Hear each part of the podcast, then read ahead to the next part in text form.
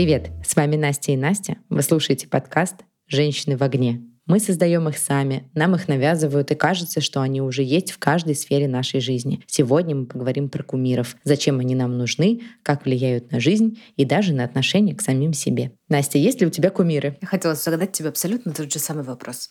А, слушай, ты знаешь, у меня нет каких-то вот таких супер ярко выраженных кумиров или людей, которых я беру за ролевую модель, но есть люди, которым я симпатизирую. Мне кажется, что я даже ни от кого по-настоящему не фанатею. Ты прям читаешь мои мысли в голове. У меня такое же отношение. И более того, в моей жизни никогда не было периода, чтобы у меня прям был кумир. Ладно, мне было 8, и я фанатела от Алсу. Наверное, это можно было назвать словом «кумир» в тот момент, но больше нет. Блин, а я вот не помню, чтобы я в детстве фанатела по кому-то. Причем мой брат, двоюродный, с которым я вместе выросла, у него были вот такие обсессии, то есть, не знаю, там у него были какие-то эры увлечения какими-то группами, певицами, какими-то, не знаю, музыкальными направлениями или еще чем-нибудь. Вот он прям вот выбирал, знаешь, себе цель и делал все возможное, чтобы завесить всю комнату плакатами. Мне кажется, что он прям вот очень хорошо понимает, что такое создавать себе кумиров. У меня, кстати, вообще сейчас будет большое откровение. Мимо меня прошла эра MTV. Меня сейчас закидают э, помидорами те, кто вообще все это обожает, но мимо меня прошла вообще вот эта лютая фанатская любовь к Бритни Спирс, к Мадонне, еще кому-нибудь, Эминему. То есть я как-то угорела по русской поп-музыке, и вот я говорю, я любила Алсу, глюкозу, вот этих наших. Ну так они все тоже были на MTV. Да, но, короче, у меня это все было с э, кассет. Папа мне покупал, и я слушала дома на магнитофоне кассеты с пленками. Вот это вот карандашик засунул, пленку перемотал, на другую сторону перевернул. И там, не знаю, вот эта эра, когда есть сторона А и сторона Б, и сторона А там более классная, сторона Б менее классная. Ну, в общем, Короче, как-то реально западная поп-музыка прошла мимо меня, и поэтому у меня никогда не было тех кумиров вот именно западных. Действительно, мне очень нравилась Алсу но не больше. Потом, естественно, я это переросла. Удивительно, что ты связываешь, э, типа, что были вот как будто, знаешь, какие-то люди, которые кассеты слушали, а были какие-то люди, которые MTV смотрели. Нет, это все было одновременно. И у меня муж, кстати, относительно недавно придумал тест на возраст. Он говорит, надо сказать просто человеку Pepsi Pager MTV, если он понимает, о чем речь, что он старый. Я не понимаю. Моя сестра тоже не понимает. И ты знаешь, честно говоря, он мне когда сказал, ну, типа, Pepsi Pager MTV, я такая, ну, я понимаю, ну, типа, я помню, все, все того, что ты перечисляешь, я помню. А он такой, подожди, ну не, а я его на полгода старше. Он говорит, нет, это реклама, которой Децл в рекламе Пепси говорил эти слова, и типа все их знают. Он мне показал mm, эту рекламу, и я поняла, что я действительно ее видела. Первое, что я сделаю после записи, это посмотрю эту рекламу. Потрясающая реклама. У тебя потом это заезд в голове навсегда. Класс. Наших слушателей прошу написать нам в комментариях в Телеграме, в нашем э, чате, знаете ли вы Pepsi Pager MTV пройдите наш тест на возраст. Да. И собирали ли вы велосипед, как я?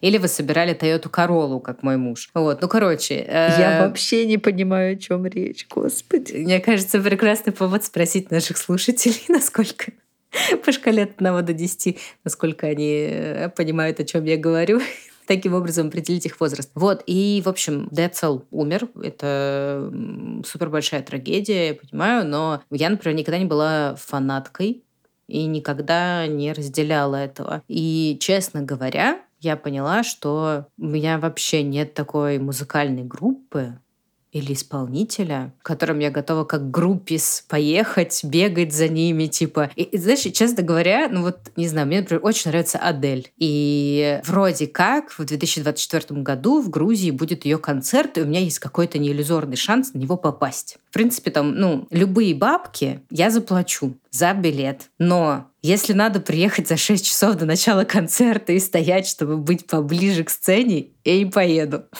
Вот такой я фанат. Ну, все равно, вот я к Адель вообще равнодушна, и ну, у меня не будет такого стремления поехать. Но вот говоря о группе, есть одна единственная группа, которую я люблю очень многие годы. Это «Океан Эльзы». И у меня есть большая мечта попасть на их концерт, потому что последний раз я была на их концерте в 2013 году в Москве. Я безумно по ним скучаю. Я тут переходила недавно с Яндекс Музыки на Spotify, и мне необходимо необходимо было там заново отлайкать все песни, которые мне нравятся. И я поняла, что единственная группа, вот из всех там, все, которые я люблю, и вот только в «Океан Эльзы» я пролайкала почти каждую песню, потому что я их все люблю, я их все знаю, и с удовольствием пою, слушаю. Но я при этом не могу сказать, что именно фронтмен группы Вакарчук, что он вот прям кумир для меня. Я просто наслаждаюсь его творчеством, но я не могу сказать, что я пойду за этим человеком как за личностью, и что, не знаю, постеры себе повешу. Хотя, кстати, вот единственное у меня в комнате в подростковом подростковом возрасте, после первого концерта «Океан Эльзы», на котором я была, висела их фотография с автографом. Вот это единственное, что было вообще там из всех плакатов, вот как ты говоришь, что завесить комнату, никто, кроме них, у меня не висел. Прикольно. Нет, у меня висели какие-то плакаты, ну, потому что был журнал «Все звезды», и там были плакаты. Я вешала тех, кто был мне наиболее симпатичен. Знаешь, вот есть э, девчонки, которые вспоминают, что они хотели выйти замуж за кого-то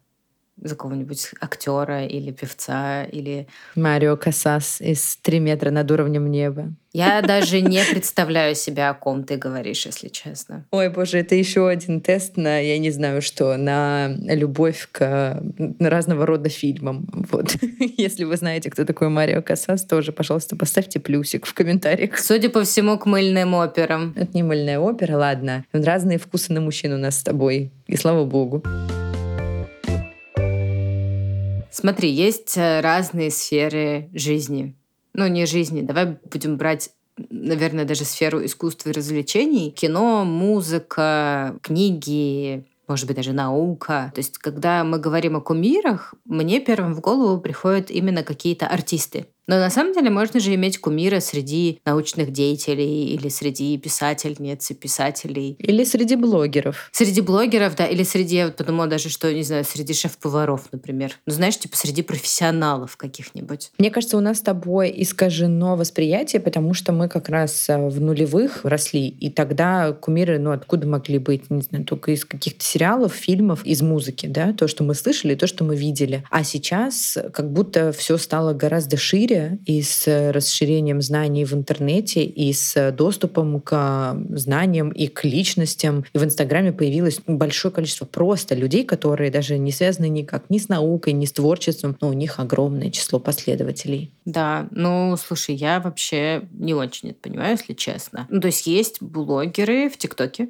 я очень мало использую сейчас запрещенные социальные сети, потому что, честно говоря, мне скучно. ТикТок в этом плане гораздо веселее. Что ты какая? Да, мне правда скучно. Мне кажется, что там ничего интересного не происходит. То есть один там, ну просто все жалуются, я могу новости посмотреть, чтобы у меня было плохое настроение, а не э, запрещенную социальную сеть на букву F, а запрещенную социальную сеть на букву I. Ну, мне просто скучно смотреть. Если честно, я могу супер быстро пробежаться по там, да, фоткам людей, на которых мне не наплевать. Ну, типа твои своим, мужа, сестры, все еще парочки человек, полайкать, и все. Я вот сейчас, кстати, постепенно даже как-то, ну, убираю оттуда какие-то новостные источники, какие-то, ну, короче, не, не людей, вот, каких-то блогеров и всех прочих. А в ТикТоке я смотрю все подряд, там, наоборот, у меня нет друзей, там только какие-то смешные штуки, блогеры и прочее. Есть такой сорт блогеров, на которых я раньше не была подписана, которые рассказывают про свою просто, ну, everyday life, то есть, ну, вот, про свою рутину, про то, как они живут. И мне интересно, мне прикольно смотреть, особенно если это люди из разных стран, у них там все немножко иначе устроено, там из Норвегии, из Кореи, из Канады, еще откуда-то ну, реально интересно. Но при этом, если они дают чуть больше, чем я готова воспринять, например, делают прямой эфир и общаются, или что-то слишком интимное, рассказывают, я такая, все, до свидания, больше никогда не увидимся. У меня немножко иначе. Я понимаю, что мои интересы меняются, и люди, на которых я подписана, в определенный момент жизни могут меня по-разному интересовать. Кто-то, не знаю, вот сейчас у меня появился ребенок, естественно, меня больше стало интересовать материнство, доктора, какие-то научные исследования и все прочее Раньше, естественно, это вообще все мимо меня проходило, я на это не обращала никакого внимания. И раньше, естественно, я сильно больше была по работе, подписана на всех блогеров, digital-маркетинг. Сейчас как-то у меня это все отошло на, на задний план. Но я никогда в жизни не фанатела так, чтобы, не знаю, там подписаться на Блиновскую и смотреть каждый ее эфир-марафон. Или подписаться на Катю Конасову, Лерчика или еще что-то и прям вот следить, что они сегодня съели на завтрак, какие завтраки, не знаю, там у Рудковской. Честно, вообще пофигу. Есть, конечно, прям люди, которые с ума сходят и иногда это даже бывает страшно наблюдать даже со стороны за этим, насколько у людей едет крыша по какому-то конкретному человеку. К счастью, у меня такого никогда не было. Ну, кстати, да, мне кажется, что грань между фанатством и безумством, она очень тонкая. Ну, то есть между тем, что ты просишь расписаться какую-нибудь звезду у себя на груди, и тем, что ты выясняешь, где он или она живут, и стоишь в кустах и ждешь встречи глазами, прям, правда, тоненькая граница. Да даже есть... Мы были на концерте Би-2, и, значит, Лева спустился вниз ко всем, как бы, кто стоял перед сценой, и проходил, бил им пять по рукам, ну, и кому-то подходил там, кто протягивал телефон сделать селфи, еще что-то, при этом он в этот момент исполнял песню. И одна фанатка просто притянула его к себе, и просто она его не то что обняла, она его зажала в тиски, и она его не отпускала. И вот он стоит, и мы все видим крупным планом, как его снимают, мне было его так жаль. Он держит этот микрофон, он продолжает петь песню, он пытается вырваться, а она его просто держит мертвой хваткой. И у него абсолютно недоумевающее лицо, и он, по сути, ничего не может сделать, и уже даже секьюрити как бы рвутся на помощь, и, в общем, она его держала, я не знаю, секунд секунд 30. Ну, представляете, как бы это, это долго. И мне кажется, что это уже перебор и нарушение вообще каких-либо чужих человеческих границ. Каким бы ты фанатом ни был, нужно держать себя в руках. Да, но с другой стороны, часто люди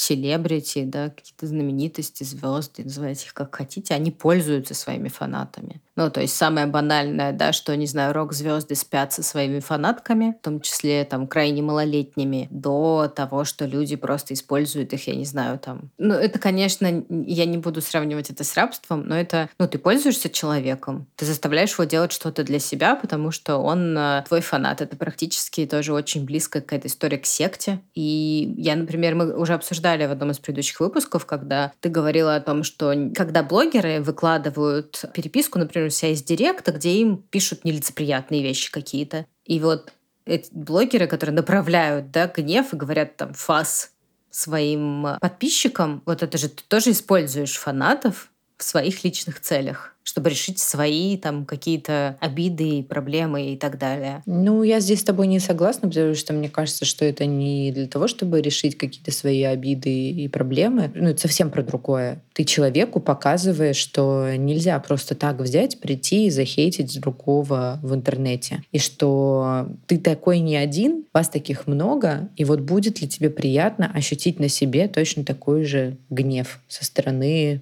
разъяренной толпы ты выкладываешь и пишешь, а давайте вот этой дамочке XXX 223, которая написала мне гадость, теперь будем писать в личку, что вы о ней думаете, мои дорогие подписчики. И, допустим, у человека несколько миллионов людей. Ну, это да, это дебильный призыв. Ну, это то, о чем я говорю, когда люди используют свою фан-базу для того, чтобы делать гадости. Это же тоже ну, такое управление умами. И можно э, направить людей там на благо, а можно направить людей во зло. И люди этим пользуются. Но в основном, слава богу, в коммерческих целях, а не для того, чтобы творить какую-то чушь. В основном все же, да, ты там используешь в итоге как блогер, как э, лидер мнения э, своих подписчиков для того, чтобы обогащаться. Но все как бы понимают эту модель монетизации, всех она вроде как как устраивает.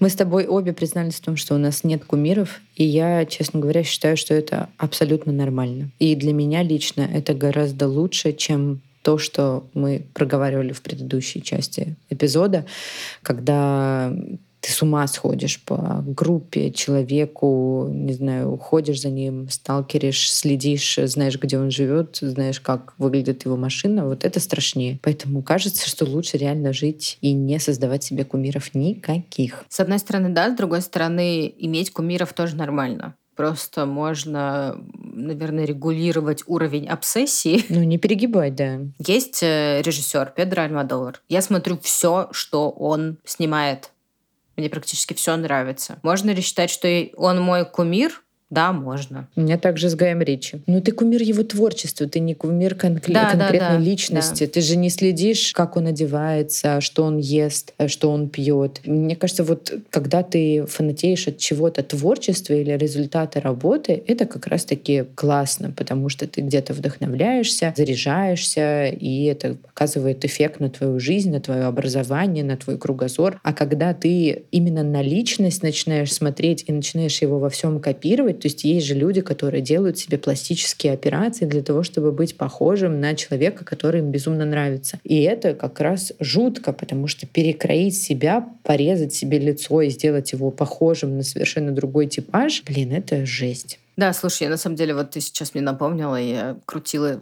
эту мысль весь день в голове. Сегодня, когда мы записываем этот выпуск, умер Мэтью Перри, актер, который играл в э, «Друзьях», и, конечно, там весь интернет очень скорбит. Он еще ну, достаточно молодой, ему там 54 года всего. Честно говоря, я вспомнила, что с точки зрения фанатов э, все ведь почему-то пытались повторять прически другой героини этого же сериала, Дженнифер Энистон, и там, знаешь, следили за ее сосками, господи боже мой. Понимаешь? Ну, то есть это, по-моему, тоже какая-то уже не совсем здоровая штука. И не очень здоровая штука, когда люди замещают. Вот почему я вспомнила еще про друзей, потому что для многих погружение в этот сериал стало настолько глубоким, что им стало казаться, что они причастны к этому миру. И я знаю, что, в принципе, во многих вот таких, знаешь, типа сагах, ситкомах, длительных франшизах у них есть такие движения людей, которые настолько вот глубоко погружаются в это все, что они этим начинают жить. Ну, я, например, отношу себя к фанатам сериала «Друзья», но я, естественно, не живу этим сериалом, я не считаю себя погруженной в это все. И это пугает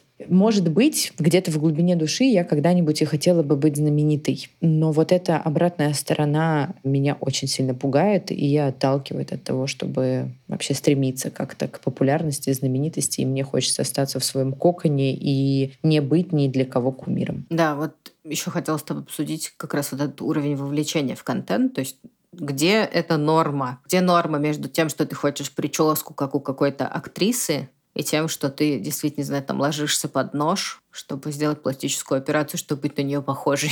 Мне кажется, ты сама ответила на свой же вопрос. Есть какие-то грани адекватности, грани безумного, на мой взгляд. И когда ты, например, заметил что-то у человека, который там тебе симпатичен, неважно в какой сфере он, да, ты заметил что-то в его внешности, например, прическу, что самое простое, потому что волосы отрастут. Или тебе понравилась, не знаю, в крайнем случае даже форма зубов, да бог бы с ним. Но когда ты полностью полностью пытаешься себя превратить в этого человека, не являясь им, вот это уже крипово, вот это неправильно, на мой взгляд. А то, что ты там, не знаю, волосы в красный цвет перекрасишь под какого-нибудь любимого своего артиста, ты фиг бы с ним. Ну, волосы всегда можно перекрасить в другой цвет. Или если ты фанатеешь, например, от деятельности человека, и благодаря этому человеку поступаешь, например, на факультет режиссуры или, не знаю, писательства, еще чего-то, если мы говорим да, про творческих людей. По мне это тоже окей, потому что этот человек тебя вдохновил на то, чтобы ты себе выбрал такую профессию, и ты вот хочешь чем заниматься. Но когда люди пытаются повторить судьбу,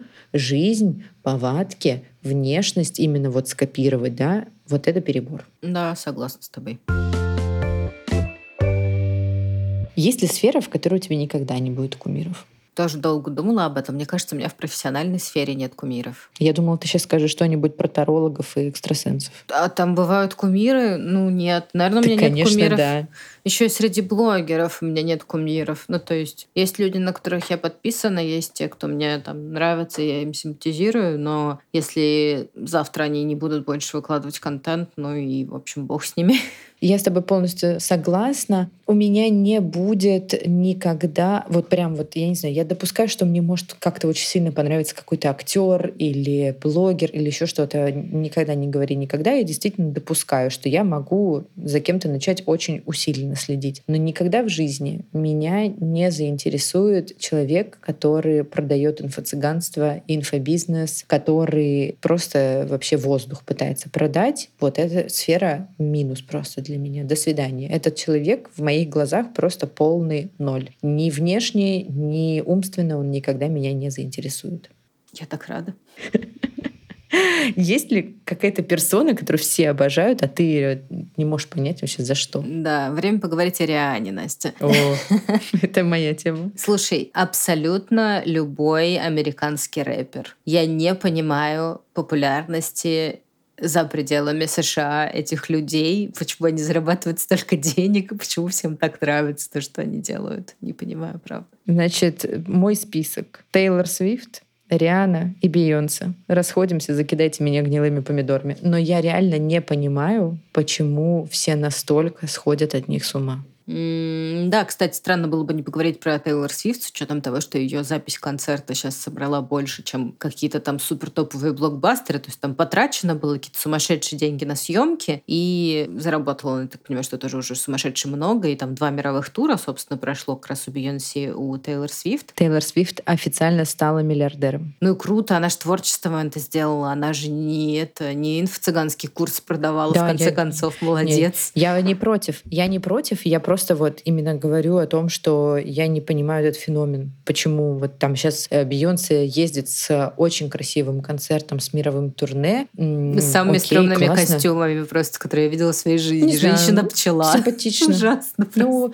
блин, интересно. Окей, это формат шоу, это можно смотреть, но я не понимаю всеобщей истерии. Но больше всего... Но э, ладно, это хотя бы концерты. Окей, больше всего я не понимаю всеобщей истерии по поводу голых животов Рианы Рианы и ее омерзительного вкуса в одежде. Ну, не понимаю я этого. Все ее за это боготворят, носят на руках. Я правда не понимаю. Я смотрю и думаю, мне не нравится, как она выглядит. Мне не нравится, что она как бы делает. Ну, короче, вот вообще не близко мне. А вокруг меня такое ощущение, как будто одни фанаты Рианы собрались, и просто все «Риана! Риана!» Я просто понять не могу, что, что со мной не так или что с людьми вокруг не так. Да, если вы хотите тоже понять, что-то не так с вами или э, со всеми вокруг, послушайте наш выпуск про кибербуллинг. Может быть, он вам чем-нибудь поможет. Я не испытываю к каких-то остро положительных или остро отрицательных чувств. Честно говоря, к ее творчеству вот из трех, наверное, супер крупных, да, селебрити, которые ты перечислила, она мне нравится меньше всех. Наверное, больше всех мне нравится Тейлор Свифт, и ее популярность я очень легко себе объясняю, потому что она отзывается, потому что она поет о том, что с нами происходит. Мужик ее бросил, настроение хреновое, кошки дома ждут. Ну, то есть все это очень понятно все это очень жизненно. С Бейонсе тоже, ну, как бы, мне кажется, она ультра талантлива, да, там, невероятный голос, невероятный талант. Слушаешь ее музыку, просто бегут мурашки, а то, какие она делает танцевальные перформансы и при этом поет вживую, это тоже, ну, там, отдельно заслуживает уважения. Рианна, ну, как бы, она вроде как хороша в своей музыке, она делает косметику, она там fashion-икона для каких-то определенных людей. Про счет голого живота, мне кажется, я уже говорила, мне нравится, потому что это дестигматизирует беременность, беременность, что беременная женщина не обязана сидеть дома и не обязана носить что-то, чтобы вы не видели ее живот, вот вам, пожалуйста. Это тоже для меня там часть бодипозитивного движения, скажем так, что беременная не обязана быть скромницей, и все это окей. Но у них, наверное, есть толпы сумасшедших людей. Я просто не представляю себе, что каждая из этих трех женщин пишет в личку каждый день. Просто представь себе, сколько там сообщений. Я думаю, они не читают. Конечно, я надеюсь, что они не читают. Кто твой самый большой кумир? Вот вообще суперсложный вопрос. Я, наверное, скажу, что это Дэвид Боуи, как артист, как исполнитель, вообще как личность в истории. И мне, честно говоря, до сих пор больно переживать то, что он умер. И я никогда в жизни не увижу, как он поет со сцены и вообще, ну, то есть у меня нет никакого шанса его увидеть уже. Я холодна к Дэвиду Боуи. Из ныне живущих людей, кто меня действительно привлекает с точки зрения интеллекта, развития и на кого вот из всех в целом мне было бы, наверное, комфортно равняться, это Ирина Хакамада. Наверное, это единственный человек, которого я могу так выделить, если уж надо. Хорошо, вот таких разных людей мы выбираем. С вами были «Женщины в огне». Надеемся, что когда-нибудь станем кумирами миллионов, но на самом деле нет. Слушайте наши подкасты, рассказывайте друзьям, подписывайтесь, пишите, пожалуйста, нам в телеграм-канал. Мы начали немного менять контент и очень ждем ваших лайков. А еще мы, как всегда, ждем вас в Boosty. Там вы сможете послушать наши выпуски пораньше.